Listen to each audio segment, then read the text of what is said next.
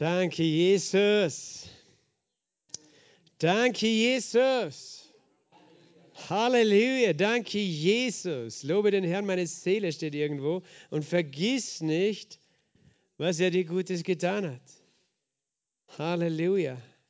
Loben zieht nach oben, danken schützt vor Wanken, hat jemand gesagt.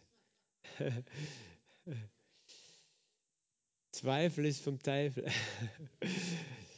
Loben zieht nach oben und danken schützt vor Wanken. Halleluja, wir wollen dem Herrn danken. Das hat unser lieber Bruder Erwin Villaffer immer wieder auch gesagt, falls ihr euch erinnert an ihn. Er schaut von oben zu, was wir hier machen. Gut, äh, wir steigen wieder in den Epheserbrief ein und das dritte Kapitel und ab dem Vers 14 Epheser 3 ab Vers 14. Ich lese hier, deshalb beuge ich meine Knie vor dem Vater, vor dem, von dem jede Vaterschaft in den Himmeln und auf Erden benannt wird. Er gebe euch nach dem Reichtum seiner Herrlichkeit mit Kraft gestärkt zu werden durch seinen Geist an dem inneren Menschen, dass der Christus durch den Glauben in euren Herzen wohne und ihr in Liebe gewurzelt und gegründet seid damit ihr imstande seid, mit allen Heiligen völlig zu erfassen, was die Breite, Länge und Höhe und Tiefe ist, und zu erkennen, die Erkenntnis übersteigende Liebe des Christus, damit ihr erfüllt wäret zur ganzen Fülle Gottes. Dem aber, der über alles hinaus zu tun vermag, über die Maßen mehr, als wir erbitten oder erdenken, gemäß der Kraft, die in uns wirkt. Ihm sei die Herrlichkeit in der Gemeinde und in Christus Jesus auf alle Geschlechter hin, von Ewigkeit zu Ewigkeit. Amen. Vater, danke. Danke für deine Gnade. Danke für dein Wort. Heiliger Geist, du bist der Lehrer. Wir bitten dich um Offenbarungserkenntnis. Rede zu unseren Herzen. Verändere unser Denken und bring Glauben hervor durch dein Wort. Und dass wir geöffnete Augen haben unseres Herzens, um deine Wahrheit zu erkennen. In Jesu Namen. Amen. Amen. Dieses Gebet ist ein ganz berühmtes Gebet, ein wunderbares Gebet, ein Gebet, das Paulus geschrieben hat, aufgeschrieben hat in diesem Brief, so wie er schon im ersten Kapitel ein Gebet aufgeschrieben hat. Und wenn wir die Bibel lesen, wenn wir auch diese Gebete lesen, dann dürfen wir immer wissen, ähm, das war inspiriert vom Heiligen Geist. Wir glauben an die Inspiration der Bibel die Verbalinspiration, die wörtliche Inspiration des Wortes Gottes. Warum glauben wir? Weil die Bibel das sagt. 2. Timotheus 3,16. Dies aber wisse, dass alle Schrift ist von Gott eingegeben und nützlich zur Lehre und zur Überführung, zur Unterweisung, zur Zurechtweisung in der Gerechtigkeit, damit der Mensch Gottes richtig sei, für jedes gute Werk ausgerüstet. Die Bibel sagt über sich selbst, Paulus sagt es über die Bibel, dass sie inspiriert ist. Alle Schrift ist von Gott eingegeben. Alle Schrift ist von Gott eingegeben. Er bezieht sich natürlich auf, auch auf die Schriften des Alten Testaments, aber er sagt, sie ist von Gott eingegeben. Übrigens ähm, hat Jesus auch das Wort Gottes bestätigt, oder? Manche Leute sagen, ja, die Schrift kannst du nicht glauben, äh, weil Menschen haben das geschrieben, Menschen haben das überliefert, da sind Fehler passiert und so weiter. Es sind alles nur Mythen. Jesus hat selbst an die Schrift geglaubt. Er hat es immer wieder äh, gezeigt, indem er sich selbst zitiert hat. Er hat sogar geglaubt, dass Jona vom Wal verschluckt war. Weißt du, manche denken, das ist ein Märchen, aber Jesus hat gesagt, so wie Jona drei Tage im Bauch des Fisches war. Er hat keinen Zweifel daran gelassen, dass es so war. Jesus glaubte an die Schrift und er hat auch gesagt, Mose hat von ihm geschrieben in der Schrift. Also Jesus war überzeugt, weil Jesus hat auch gesagt, er, er forscht die Schrift und meint in ihnen ein ewiges Leben zu haben. Und sie sind es, die von mir zeugen. Also die Schrift zeugt von Jesus, also sie ist von Gott eingegeben. Warum sage ich das in diesem Zusammenhang jetzt? Weil wenn wir diese Gebete lesen, können wir sicher sein, dass es Gebete sind, die Gott wollte, dass sie gebetet werden. Gott wollte, dass das da drinnen steht, sonst hätte er dem Paulus nicht das in sein Herz gegeben, das aufzuschreiben. Und wenn Gott wollte, dass es gebetet wird, also dass es aufgeschrieben ist dann, äh, und Paulus dafür betet, weil er betet ja in dem Fall für ähm, äh, uns auch, also damit ihr imstande seid. Und er meint nicht nur die Gemeinde in Ephesus, sondern alle Schrift ist von Gott eingegeben, also ist auch für uns sozusagen heute ein Segen, diese Schrift und nicht nur für die Epheser damals, für die Menschen in Ephesus, aber er war überzeugt, dass er das beten sollte. Und Gott hat ihn dazu inspiriert, also wollte auch Gott, dass er das betet. Halleluja. Wenn Gott es wollte, dass er es betet, dann können wir auch davon ausgehen, dass Gott dieses Gebet erhört. Äh, manche denken dann, ja, wenn, warum, warum, wenn Gott weiß, äh, dass er das erhören will, warum braucht er dann noch das Gebet? Weil Gott braucht deinen Willen, der sich mit seinem Willen verbindet. Darum ist es ihm wichtig, dass du selber das willst, was er für dich will. Weil es reicht nicht, dass er es für dich will, verstehst du? Er will, dass wir diese Dinge erkennen. Und er redet von der Erkenntnis der Liebe Gottes. Aber es reicht nicht aus, dass er etwas will, verstehst du? Wenn es ausreichen würde, dann bräuchten wir nicht beten. Dann würde alles automatisch passieren. Aber dann würde Gott auch über unseren Willen hinweg bestimmen. Das tut er nicht. Darum beten wir. Es, jemand hat einmal gesagt, es scheint so, als ob Gott nichts tut, außer durch Gebet. Unser Gebet ist wichtig. Und man kann auf alle möglichen Arten beten. Menschen beten alle möglichen Gebete, auch Menschen, die Gott äh, gar nicht kennen, wirklich, spätestens in der Not beten. Die meisten, die meisten zu Gott, oder? So wie diese Geschichte von dem Mann, der beim Bergsteigen abgerutscht ist und plötzlich hing er nur mehr mit einer Hand an der Klippe und, und schrie zu Gott: Gott, hilf mir. Die Stimme vom Himmel kam: Falte deine Hände zum Gebet, mein Sohn. Nein, wir müssen unsere Hände nicht falten, damit Gott unser Gebet hört. Das ist nicht der Gott, an den wir glauben, der da oben gesprochen hat. Okay, ihr habt die Pointe verstanden. Aber Menschen beten, weißt du, und grundsätzlich will Gott Gebet erhören. Aber es gibt manchmal auch Hindernisse äh, für Menschen, weißt du, wenn Menschen getrennt sind von Gott, dann haben sie nicht dieselbe Zuversicht zu beten wie wir wenn sie nicht wissen, dass ihre Sünden vergeben sind. Und das andere ist, wenn wir können alles Mögliche bitten und beten und daher plappern. Jesus hat gesagt, wenn wir beten, sollen wir nicht plappern wie die Heiden. Auch die Heiden beten, sie plappern irgendwas oder Mantren aufsagen. Manche sagen irgendwelche Mantren auch. Ähm, und denken, das äh, beeindruckt Gott. Aber wir sollen das nicht tun, sondern wir, wir beten gemäß seinem Wort. Jesus hat damals ein Gebet gelehrt, das Vater unser, das auch inspiriert war von, oder ist von Gott. Aber eben, wenn wir beten, das wie Gott meint, dass wir beten sollen, dann beten wir auf eine andere Art, nämlich auf eine Art, dass wir wissen, dass Gott es hört. Oder?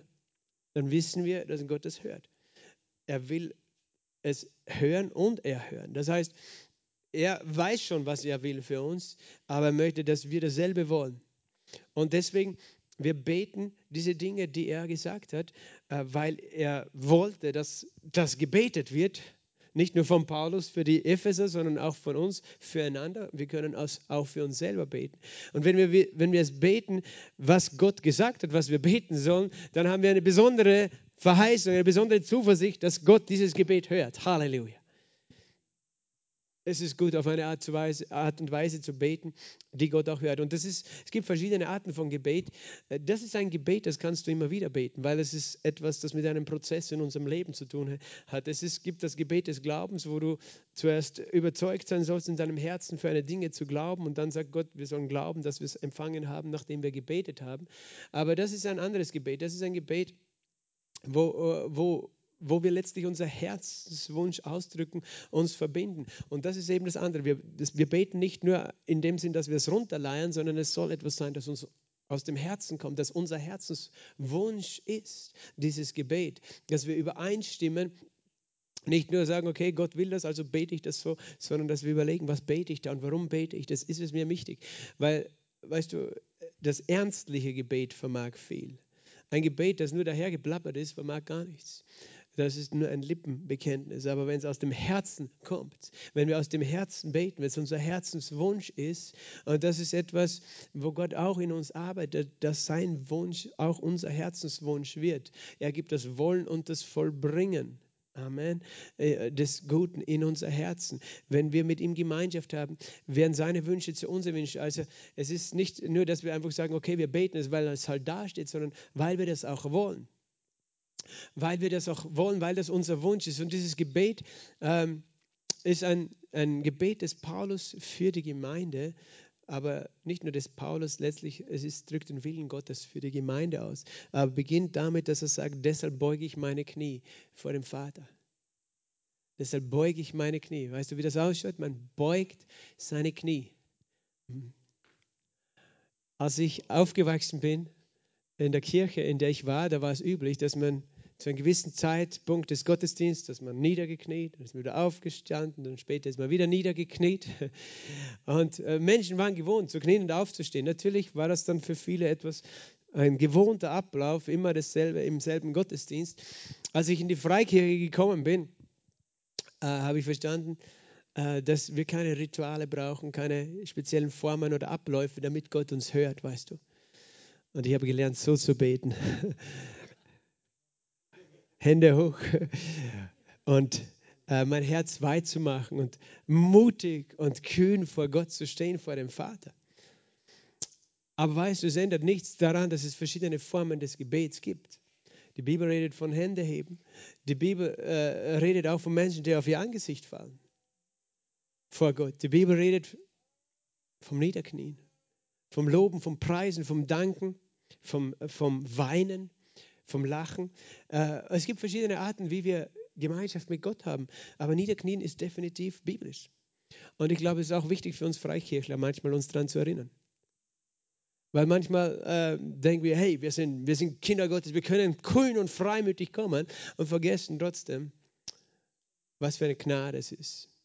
Und wenn wir die Gnade verstehen, weißt du, dann beugen wir uns nicht aus Zwang, sondern aus Dankbarkeit und Demut. Und Gnade demütigt mich, weißt du dass Gott so gut ist zu mir, das demütigt mich, weil je, je, je mehr ich seine Güte verstehe, desto kleiner wäre ich eigentlich, weil ich immer mehr begreife, ich, ich habe das ja nie verdient, dass er so gut ist zu mir. Und das ist das, warum Paulus sich gebeugt hat. Ich beuge meine Knie. Und ich weiß, hier ist der Boden hart. Für manche ist es vielleicht schmerzhaft. Ich will auch niemanden jetzt da unter Druck setzen, dass ich, sich denkt, der Pastor will, dass wir jetzt alle knien. Nein, das will ich nicht. Ich frage dich nur, bist du schon mal gekniet vor deinem Herrn? Das ist eine Haltung des Gebetes. Man kann auf verschiedene Arten beten. Aber, aber es ist interessant, weißt du, dass, dass Körperhaltung äh, immer auch verbunden ist mit unserer Seele. Oder? Es ist ja auch so, dass man Psychologen kennen Körpersprache. Je nachdem, was für eine Haltung du hast, drückst du etwas aus mit deiner Seele. Und weißt du, in, in, in in fernöstlicher Meditation, da versuchen sie mit speziellen Körperhaltungen auch geistliche Kräfte anzuzapfen. Zum Beispiel im Yoga, Yoga oder mit den verschiedenen Positionen und den Mudras. Das ist nicht nur Gymnastik, nein, das, ist, äh, das hat damit zu tun, dass man weiß, das sind einfach Kräfte, die man dadurch anzapft, auch übernatürliche, dämonische natürlich auch. Äh, viele wissen das nicht. Aber das gibt verschiedene Haltungen, die man einnimmt, Positionen, weil man weiß, es hat einen Einfluss auf, auf, auf die Kräfte, mit denen man halt irgendwie Hilfe sucht. Aber wir brauchen nicht zu irgendwelchen Kräften irgendwas. Äh, oder wir brauchen nicht irgendwelche Kräfte suchen, aber eben unsere Haltung, auch im Gebet, drückt etwas aus, weißt du? Wenn du springst, wenn du tanzt vor Gott. Du kannst tanzen und hupfen. Die Bibel redet von tanzen vor dem Herrn. Weißt du, von springen vor dem Herrn. Von in die Hände klatschen und jauchzen. Und das drückt etwas aus. Die Hände zu heben drückt etwas aus. Manche Menschen wollen nicht die Hände heben, weißt du. Äh, weil sie sagen, ja, das, ich fühle mich da komisch. Du musst, du musst es nicht tun, weil, weil irgendwer dich zwingt. Aber, aber du darfst frei sein, weißt du. Weil es redet, Hände heben hat immer damit zu tun auch, dass wir uns aufmachen, weißt du. Hände falten hat auch, weißt du, mit Hingabe zu tun, dass du wie ein Gefangener, sozusagen ein Gebundener, sozusagen, ich gehöre dir. Ähm, ich, äh, ich schließe meine Hände und, und ich mache mich so, ich gebe mich dir hin als, mein, als, als dein Diener. Oder eben das Niederknien. Ich beuge mich vor dir in, äh, in Anerkennung deiner Größe und, und äh, deiner Gnade. Und ähm, ich möchte dich nur ermutigen, weißt du, an, an dieser Stelle. Du kannst es auch tun. Du darfst es tun in deinem Gebetsleben, einfach zu lernen, vor Gott zu sitzen, vor Gott zu stehen, vor Gott die Hände zu heben, vor Gott zu knien. Und du wirst merken, es macht etwas mit dir, wenn du auch deinen Körper involvierst äh, in der Anbetung. Es macht etwas mit uns. Und Paulus redet hier, ich beuge meine Knie vor dem Vater. Er hat, drückt damit aus, was er versteht einfach. Er versteht, das ist ein Zeichen von Ehrfurcht. Man kann natürlich auch aus Heuchelei äh, sich beugen oder nicht nur aus Heuchelei, auch aus Angst. Weißt du, es gibt, es gibt andere, die fünfmal am Tag sich niederwerfen. äh, weil sie auch Angst haben vor ihrem Gott. Gott will nicht, dass wir Angst haben und deswegen, ja, wir dürfen auch freimütig stehen vor ihm. Wir haben Zutritt und dürfen eintreten und stehen vor unserem Gott. Aber wir lesen von Paulus, dass er sich niedergekniet hat, auch in der Apostelgeschichte zum Gebet.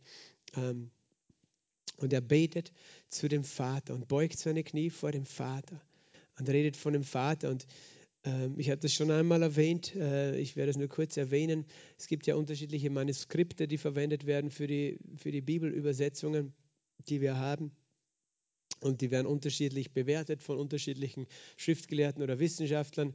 Ähm, die Schlachterübersetzung zum Beispiel oder äh, die, äh, die sich auf syrische Manuskripte beruft und auch die New King, die King James Version, die im Englischen, die von der Vulgate, von der lateinischen Bibel her eigentlich eine Übersetzung ist, die haben hier noch ein Wort dabei. Ich beuge meine Knie vor dem Vater unseres Herrn Jesus Christus. Steht da eigentlich im, in, in anderen Manuskripten. Ich glaube, dass das auch richtig ist und so reingeschrieben gehört. Aber wie gesagt, das ist Spitzfindigkeit und doch Weißt du, der Name Jesus ist wichtig. Und er fehlt sonst in diesem ganzen Text. Weil es ist der Vater, es ist der Heilige Geist drin und es sollte auch der Sohn dabei sein. Ich beuge meine Knie vor dem äh, Vater unseres Herrn Jesus Christus. Und er sagt, Vers 15, von dem kommt jede Vaterschaft in den Himmeln und auf Erden, also von dem wird jede Vaterschaft in den Himmeln und auf Erden benannt. Oder andere übersetzen auch, von dem äh, jede Familie abstammt im Himmel und auf Erden. Jede Familie stammt von unserem Vater ab. Halleluja. Er ist der, der Vater von Adam und Eva gewesen. Stell dir das mal vor. Die hatten auch einen Vater, aber das war direkt Gott. Also jetzt buchstäblich. Es war ihr buchstäblicher Vater, war der Vater im Himmel. Und äh, für uns ist in dieser, Richt in dieser Hinsicht ist der Vater unser Ur-Ur-Urgroßvater. Aber für Adam und Eva war er der direkte Vater. Sie hatten Gemeinschaft mit dem Vater im Garten.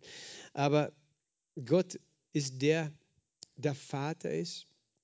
Und dieser Begriff Vater und Vaterschaft äh, ist das, was Paulus hier betont. Und das ist auch, wo er hinführt in diesem Text. Der Vater, weißt du, das ist der, der erschafft, der, der versorgt, der, der äh, Fürsorge äh, leistet, der Geborgenheit gibt. Er sagt nicht, ich beuge meine Knie vor dem Richter oder vor dem Schöpfer, obwohl er das alles ist. Aber der Vater, das redet von der Liebesbeziehung Gottes zu seinen Kindern. Und er sagt, wir alle, weißt du, wir, wir haben diesen Vater und der Vater will das Beste für seine Kinder. Äh, wenn, Gott ist zwar der Richter, aber das ist nicht, was Paulus hier erwähnt.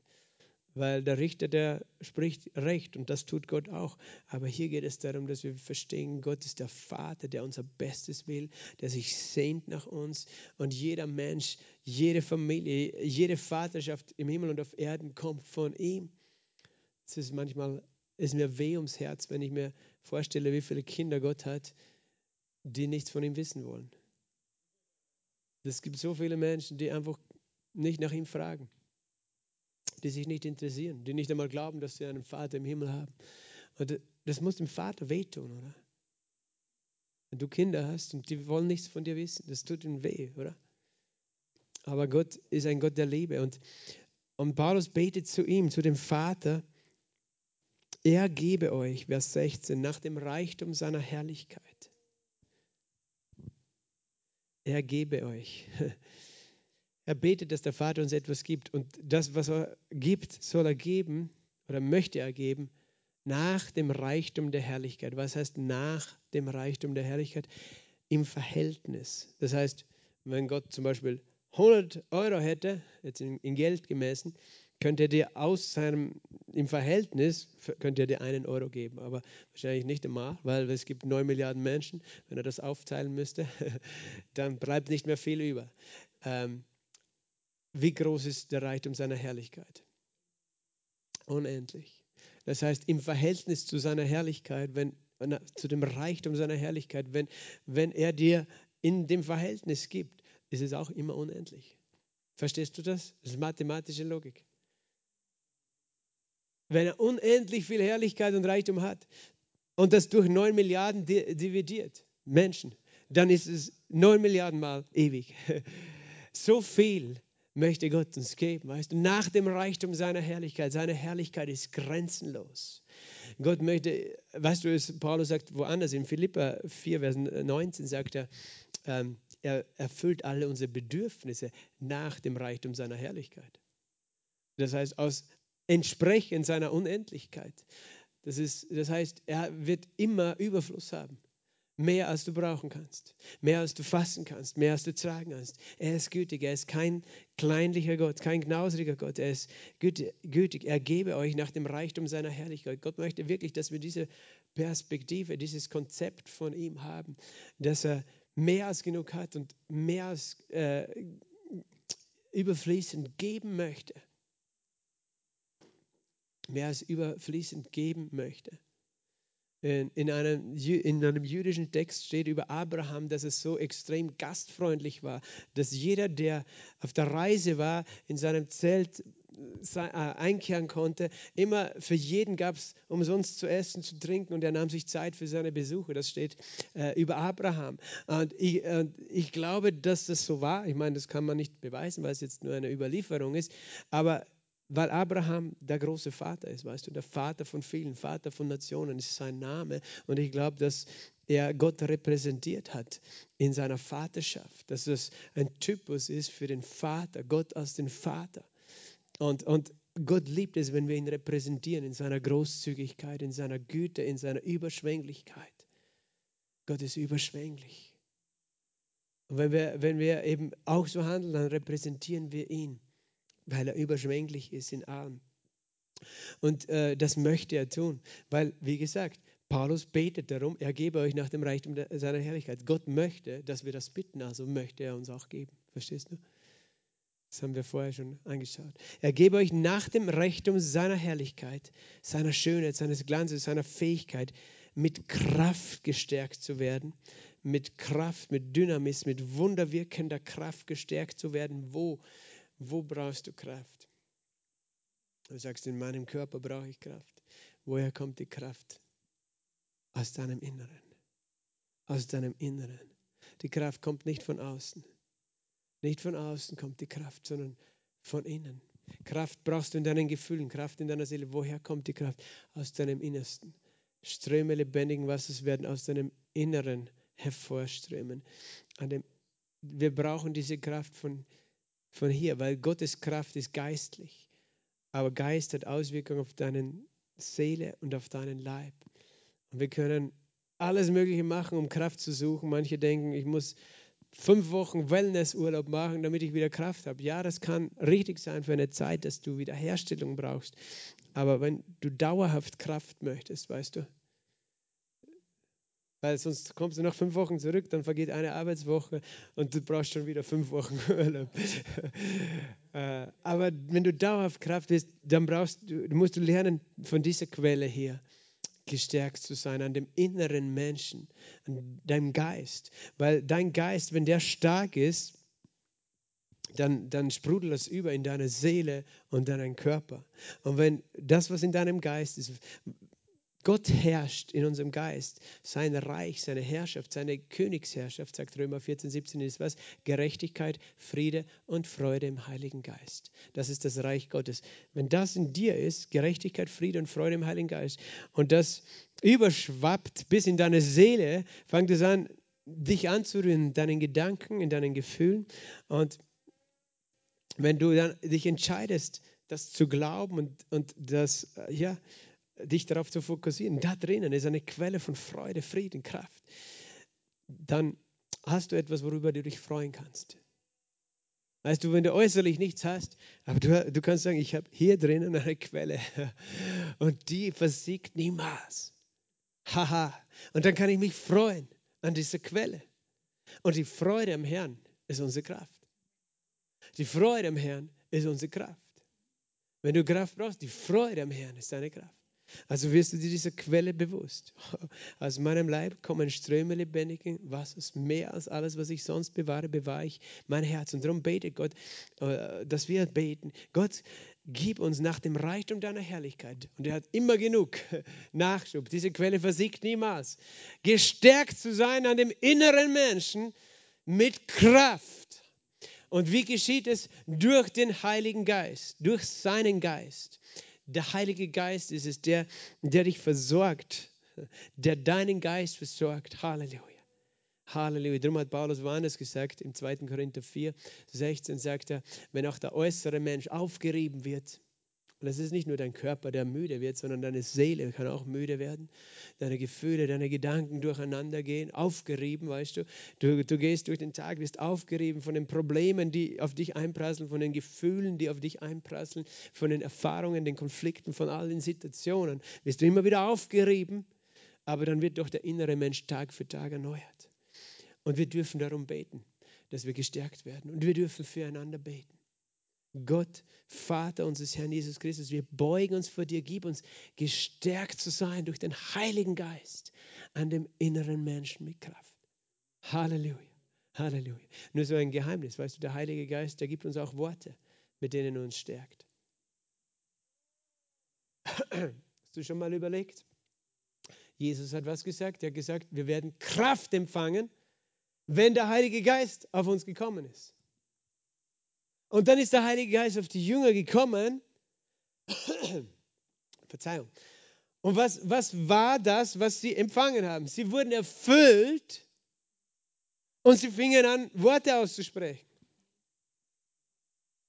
Ich stelle mir das so vor, weißt du, die haben den Mund offen gehabt und kennt ihr noch die Buchstabensuppe, oder? Also der Heilige Geist füllt sie auf mit Worten, mit Buchstaben, mit Worten und Silben bis sie so voll waren, dass die Worte aus ihnen hervorgesprudelt sind. Weil in dem Wort Gottes Leben und Kraft ist. Und in den neuen Sprachen erst recht, weil in diesen Worten des Himmels, die der Heilige Geist uns gibt, kein einziges unnützes Wort ist, kein einziges negatives Wort enthalten ist, sondern nur Worte, die vom Heiligen Geist inspiriert sind. Aber es sind die Worte, die die Kraft vermitteln. Das ist das Geheimnis Gottes. Er, hat, er sprach und er schuf die Welt durch seine Worte. Und deswegen, der Heilige Geist möchte dich stärken und er stärkt dich jedes Mal, wenn du diese Worte aussprichst, weil diese Worte, die gesprochen werden, in der unsichtbaren Welt etwas verändern. Und darum sagt Paulus im 1. Korinther 14,3, wenn ich in einer Sprache rede, äh, wer in einer Sprache redet, erbaut sich selbst. Niemand versteht es im Geist redet der Geheimnisse. Wer in einer Sprache redet, erbaut sich selbst. Weil er gestärkt wird durch die Worte, die der Heilige Geist ihm gibt. Weil diese Worte voller Leben und voller Kraft sind. Darum, das Sprachengebet ist ein, eine Art und Weise, wie du durch den Heiligen Geist mit Kraft an dem inneren Menschen gestärkt wirst. Es ist auch der Lobpreis, es ist die Anbetung, es ist seine Gegenwart in sich, die Gemeinschaft mit Gott in seinem Wort, das alles stärkt uns. Die Gemeinschaft mit Gläubigen stärkt uns, weil der Geist Gottes auch in ihnen wohnt und der stärkt uns mit seinem Geist, mit Kraft. Das Gebet, dass jemand für dich betet, stärkt dich, aber auch dein eigenes Sprachengebet stärkt dich mit Kraft. Das ist ein wunderbares Geheimnis, das wir haben. Äh, darum eben werden wir gestärkt an dem inneren Menschen. Im Geist zu beten stärkt zuerst meinen inneren Menschen und deswegen kannst du es vielleicht nicht gleich fühlen, dass du gestärkt wirst. Aber wenn du es eine Zeit lang machst, dann, dann sprudelt es über in deine Seele und deine Seele fängt auch an, sich anders zu fühlen. Weißt du? Danke, Jesus, der, er hilft uns, weißt du. Das heißt, wenn er auch möchte, dass wir darum beten, dann weiß er wohl auch darum, dass wir immer wieder schwach werden, oder? ihm ist das bewusst. Du brauchst dich nicht schämen deiner Schwachheit. Paulus hat gesagt, ich rühme mich meiner Schwachheit. Wenn ich schwach bin, bin ich stark. Gott weiß schon, dass wir schwach werden. Und er gibt uns eine Hilfe. Wir müssen nicht versuchen, selber stark zu sein. Wir müssen nicht die Kraft irgendwo anders suchen. Wir müssen die Kraft nicht vorspielen, sondern wir dürfen schwach sein in uns selbst. Aber wir dürfen auch glauben, dass Gott uns stärken will durch seinen Geist mit Kraft an dem inneren Menschen damit, mit welchem Ziel, Vers 17, das oder damit der Christus durch den Glauben in unseren Herzen wohnt und wir in Liebe gewurzelt und gegründet sind. Moment, grundsätzlich als Kind Gottes wohnt Gottes Geist in uns, weißt du, in deinem Geist, verbunden mit deinem Geist wohnt der Geist Gottes. Aber wenn Paulus hier sagt, damit der Christus in unseren Herzen wohnt, meint er auch nicht nur sozusagen unseren inneren Menschen, sondern auch, damit Christus überall Raum einnimmt in deiner Seele, in deinen Gedanken und Gefühlen. Äh, deswegen möchte Gott dich stärken an dem inneren Menschen. Er möchte diese Quelle stärken, damit Christus alles in uns einnimmt, damit der Christus in uns wohnt. Und wie wohnt er in dir? Amen, danke. Danke, mein Freund und mein Bruder. Wie wohnt Christus in uns? Das ist für mich bis heute ein Geheimnis. Weil, weißt du, ich, ich habe schon mal geschaut, ich habe nicht gesehen. Ich, äh, du kannst ihn suchen in deinen Gedanken und Gefühlen, aber die Bibel sagt, er wohnt durch Glauben in meinem Herzen. Er wohnt durch Glauben in meinem Herzen. Und Glaube heißt überzeugt sein von Dingen, die ich nicht sehe. Ich muss es nicht sehen, ich muss es nicht fühlen. Er wohnt in mir durch Glauben. Ich bin überzeugt, weil Gottes Wort es sagt, dass Christus in mir wohnt. Christus wohnt in mir durch Glauben. Unabhängig von wie ich mich heute fühle, wie ich mich morgen fühle oder gestern gefühlt habe, er wohnt in mir durch Glauben. Halleluja. Glaube ist überzeugt sein von Dingen, die ich nicht sehe. Glaube basiert auf dem, was Gottes Wort sagt. Und Gottes Wort sagt, er wohnt in uns. Kolosser 1, 27, Christus in uns, die Hoffnung der Herrlichkeit. Halleluja. Die ganze Fülle Gottes wohnt in uns. Wir sind in ihm zur Fülle gebracht. Das heißt, äh, wenn, wenn der Heilige Geist in uns wirkt, eben, dann hat es eine Auswirkung, dass Christus, er stärkt uns auch durch den Glauben. Weißt du, der Geist Gottes stärkt uns im Glauben an das Wort Gottes. Er bringt den Glauben in uns hervor, der Geist Gottes. Dass der Christus durch Glauben in unserem Herzen wohnt und dass wir in Liebe gewurzelt und gegründet sind. Das heißt, während er uns innerlich stärkt, es ist so, wie wenn aus deinen Füßen immer tiefere Wurzeln wachsen, wo hinein? In seine Liebe. In seine Liebe. Und er möchte, dass deine Wurzeln tief gehen in seine Liebe. Tief hinein.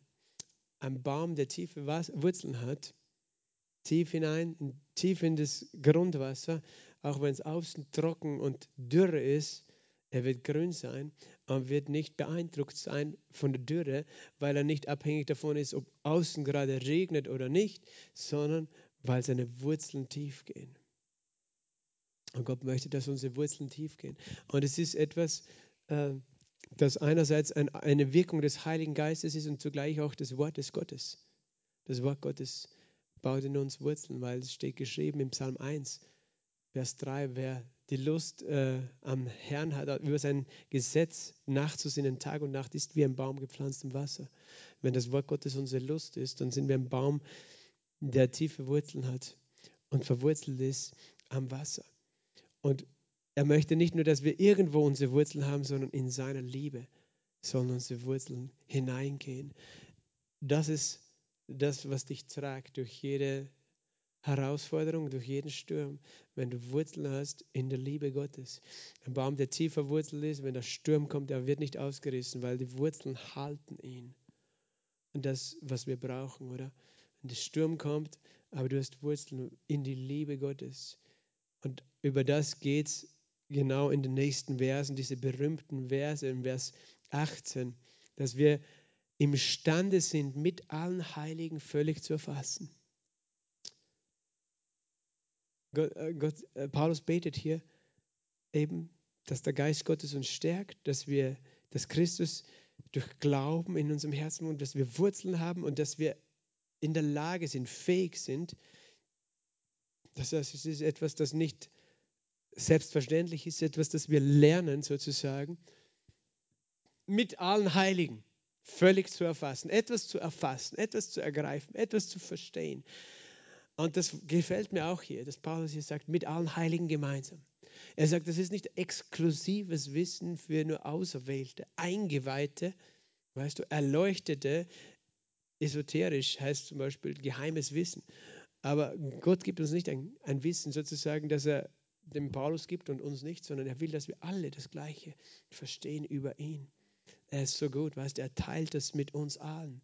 Er ist nicht jemand, der, äh, er ist kein Gott, der elitär denkt, sondern alle seine Kinder dürfen gemeinsam teilhaben an diesen wunderbaren Wahrheit. Und er sagt, wir, wir sollen alle imstande sein. Niemand soll zurückbleiben. Das steht auch hier, weißt du. Gott möchte nicht, dass einer Mangel hat, das zu verstehen, sondern er möchte, dass wir alle das verstehen. Dass wir alle hineinkommen in diese Erkenntnis, dass wir imstande sind, mit allen Heiligen völlig zu erfassen. Und das ist eine, eine Aufgabe, die jetzt kommt. Eine, ich glaube, Aufgabe in aller Ewigkeit. Was ist die Breite, die Länge, die Höhe und die Tiefe? Und dass wir erkennen die Liebe des Christus, die die Erkenntnis übersteigt. Klingt zuerst einmal schon einmal als Widerspruch in sich. Gott möchte, dass wir etwas erkennen, was unsere Erkenntnis übersteigt. Das heißt, während du erkennst, ist deine Fähigkeit zu erkennen zu klein. Aber ich glaube, Gott vergrößert laufend die Fähigkeit zu erkennen. Und wir erkennen mehr, aber es gibt dann noch mehr zu erkennen. Es ist die Erkenntnis übersteigende Liebe des Christus. Es ist die, die Liebe, die, die so viel größer ist, als wir es je verstehen können. Das ist die Liebe Gottes. Die Erkenntnis übersteigende Liebe, das, wo, wo du nie ankommen wirst und sagst, jetzt habe ich es verstanden, weil es wird immer noch mehr sein. Und dann erkennst du noch mehr und auf einmal kommst du drauf, es ist aber noch mehr. Das ist die Liebe Gottes. Und er redet davon, dass wir erkennen sollen, die Länge, also die Länge, sage ich jetzt so, die Breite, die Höhe und die Tiefe. Genau, Gottes Liebe ist so wunderbar. Gottes Liebe ist so wunderbar, so wunderbar groß, so hoch. Was kann höher sein, so tief? Was kann tiefer sein, so weit? Was kann weiter sein, so wunderbar groß? So ungefähr. Ich habe das schon lange nicht mehr gesungen. Aber das ist ein wunderbares Kinderlied. Aber hast du schon mal überlegt, was, was meint er, wenn er redet von der Länge, der Breite, der Höhe und der Tiefe? Es ist natürlich auch in dem Kreuz abgebildet. Es geht nach oben, die Höhe, nach unten, die Tiefe, die Breite und die Länge. Die können wir auch irgendwo finden, wenn wir wollen. Die Länge, weißt du, du kannst die Länge natürlich jetzt örtlich sehen oder auch zeitlich. Wie lange dauert seine Liebe? Ich, ich interpretiere es jetzt einmal so, die Liebe Gottes ist unendlich, oder? Sie ist nicht nur von der Länge unendlich, sondern von der zeitlichen Dauer unendlich. Gibt es da einen Vers dazu, den uns die Bibel gibt, oder? Jeremia 31, 3. Ja, mit ewiger Liebe habe ich dich geliebt. Darum habe ich dir meine Güte bewahrt. Gottes Liebe ist eine ewige Liebe. Das heißt, sie war schon da, bevor du noch da warst. Und sie wird in Ewigkeit sein. Er liebt uns in Ewigkeit. Das heißt, wir brauchen nie auf Angst haben, dass es ein Ablaufdatum hätte. Dass, es, dass er sagt, ja, ab morgen wird er mich nicht mehr lieben. Oder ab der nächsten Sünde wird er mich nicht mehr lieben. Nein, seine Liebe ist ewig. Halleluja. Sie hört nie auf. Danke, Jesus. Sie ist ewig. Es ist die Länge, die Breite. Was ist die Breite? Was ist die Breite seiner Liebe? Seine Liebe ist nicht nur fokussiert auf einen Einzelnen, der, der brav ist, seine Liebe ist nicht nur fokussiert auf die Bar, die in seinen Geboten leben. Seine Liebe ist nicht nur fokussiert auf ein Volk, auf das Volk Israel alleine. Die Juden haben es teilweise so verstanden. Sondern was hat Jesus gesagt? Johannes 3,16. So sehr hat Gott die Welt geliebt, dass es seinen einzig geborenen Sohn gab. Die, die ganze Welt, das ist die Breite seiner Liebe. Da hat jeder Platz in dieser Liebe. Jeder Einzelne hat Platz in seiner Liebe. Das ist die Breite seiner Liebe. Er liebt jeden Einzelnen auf dieser Welt, jeden, den er geschaffen hat, selbst all die, die gegen ihn kämpfen. Er liebt sie. Äh, sie haben alle Platz. Das heißt nicht, dass sie automatisch bei ihm sind, weil sie haben auch einen freien Willen zu entscheiden, ob sie bei ihm sein wollen oder zu ihm umkehren wollen. Aber er liebt sie. Es ist die Breite seiner Liebe. Jeder hat Platz bei ihm. Es ist die Breite auch wenn wir unterschiedlich sind, wir haben alle Platz. Du musst nicht sein wie der eine, dass Gott dich liebt. Du musst dich nicht vergleichen. Halleluja, du darfst du selber sein. Du hast Platz in seinen Armen, in seiner Liebe. Die, okay, die Breite, die Länge, die Höhe. Was ist die Höhe seiner Liebe? Die Höhe seiner Liebe, sie geht bis in den Himmel. Sie hebt dich hoch bis in den Himmel. Sie gibt dir die höchsten Dinge, die himmlischen Dinge. Epheser 1,3, wir sind gesegnet mit jeder geistlichen Segnung in der Himmelswelt. Äh, die Höhe seiner Liebe ist, dass er die, die herrlichsten, wunderbarsten Dinge für uns bereitet hat.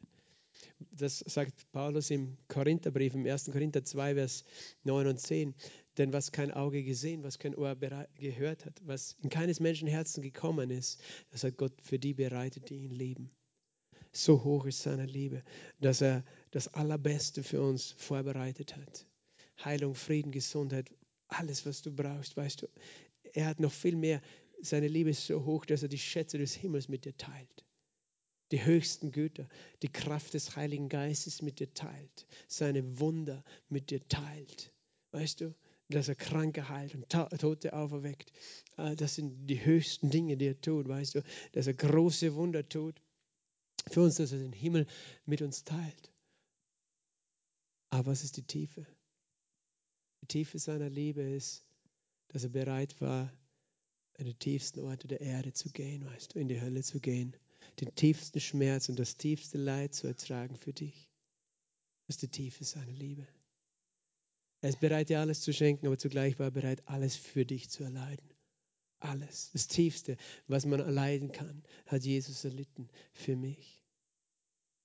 Er stieg in die Hölle. Tatsächlich hat er das gesagt, so wie das so, äh, Jona, haben wir schon erwähnt heute, drei Tage im Bauch des Fisches war, so wird der Menschen drei Sohn drei Tage im Inneren der Erde sein, in den Tiefen der Erde.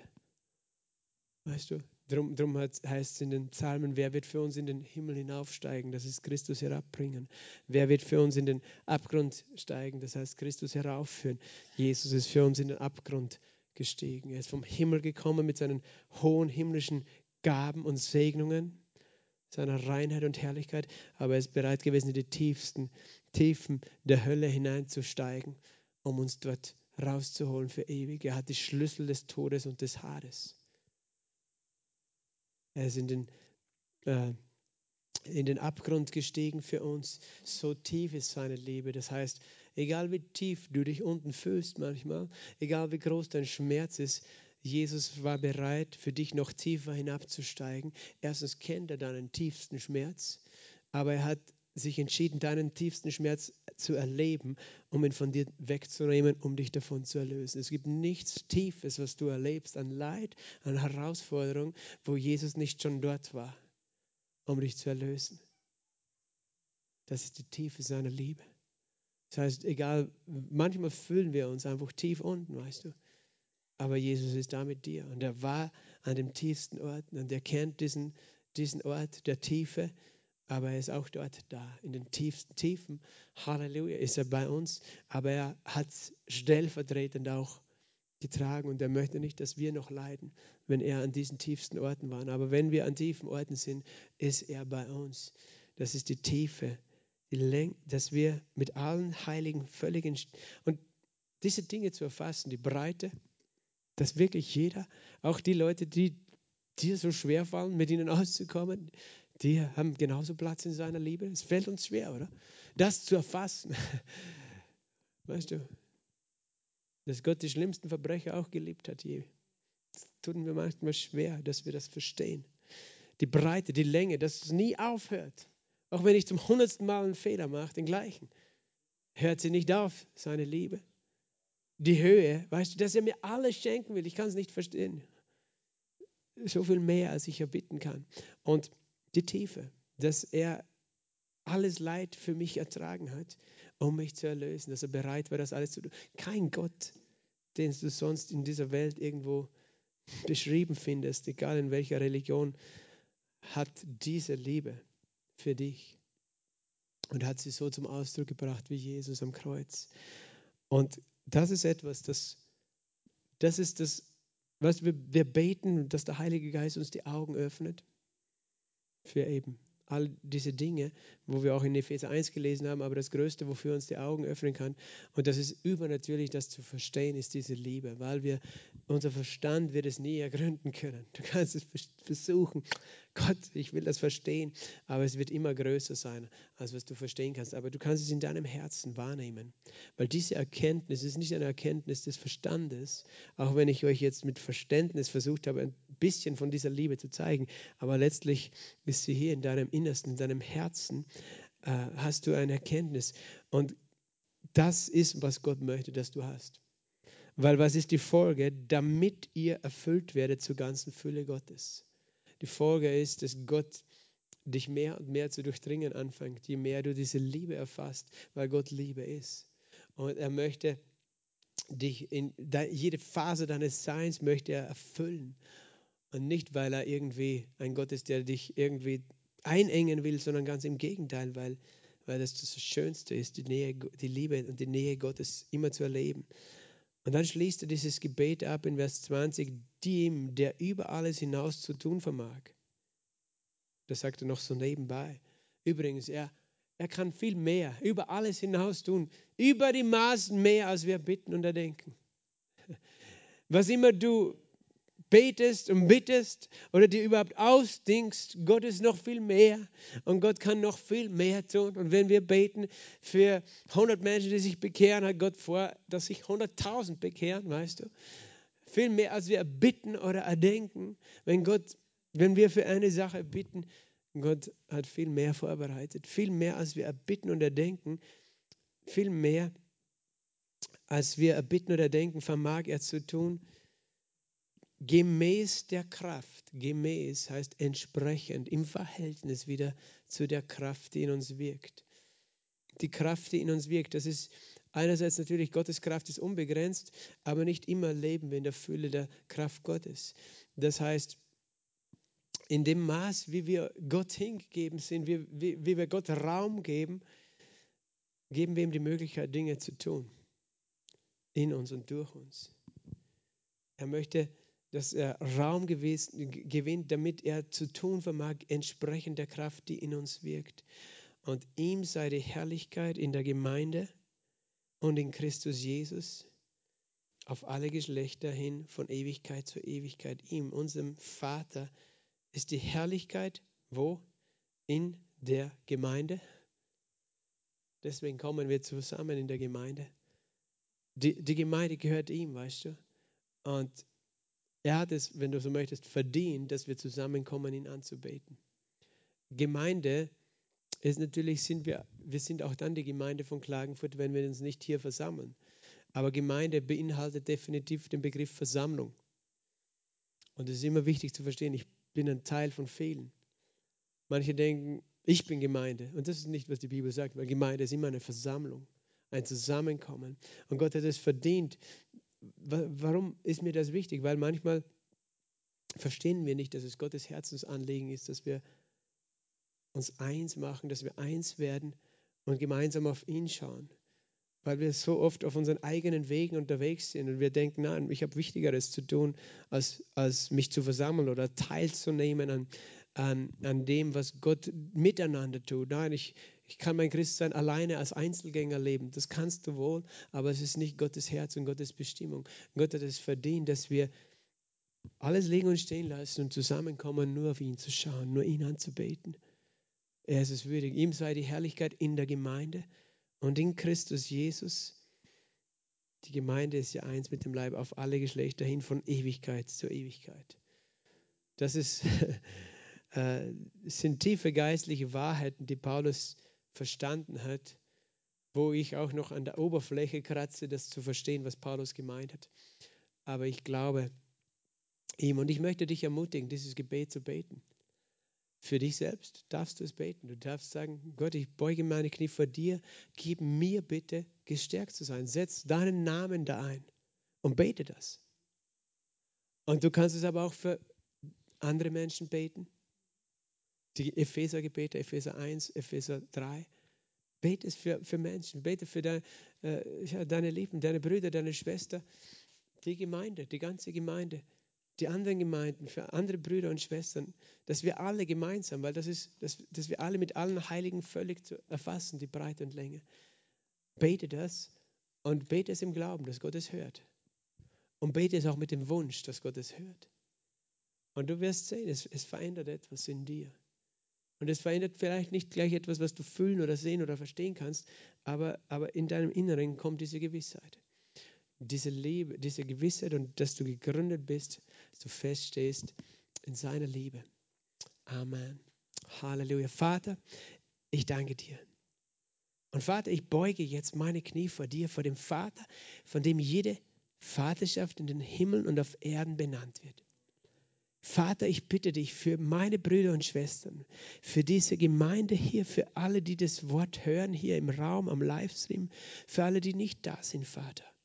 Für unsere Brüder und Schwestern in Klagenfurt, in Kärnten, in Österreich und auf der ganzen Erde. Wir beugen unsere Knie vor dir. Von dir kommt jede Vaterschaft in den Himmel und auf Erden. Gib uns, Papa, nach dem Reichtum deiner Herrlichkeit mit Kraft gestärkt zu sein, jedem Einzelnen durch den Heiligen Geist und im inneren Menschen, dass du Christus durch Glauben in unseren Herzen wohnst und dass wir in deiner Liebe verwurzelt und gegründet sind und imstande sind, mit allen Heiligen völlig zu erfassen. Die Breite, die Länge, die Höhe und die Tiefe, dass wir erkennen deine Liebe, die die Erkenntnis übersteigt und zu deiner ganzen Fülle erfüllt werden.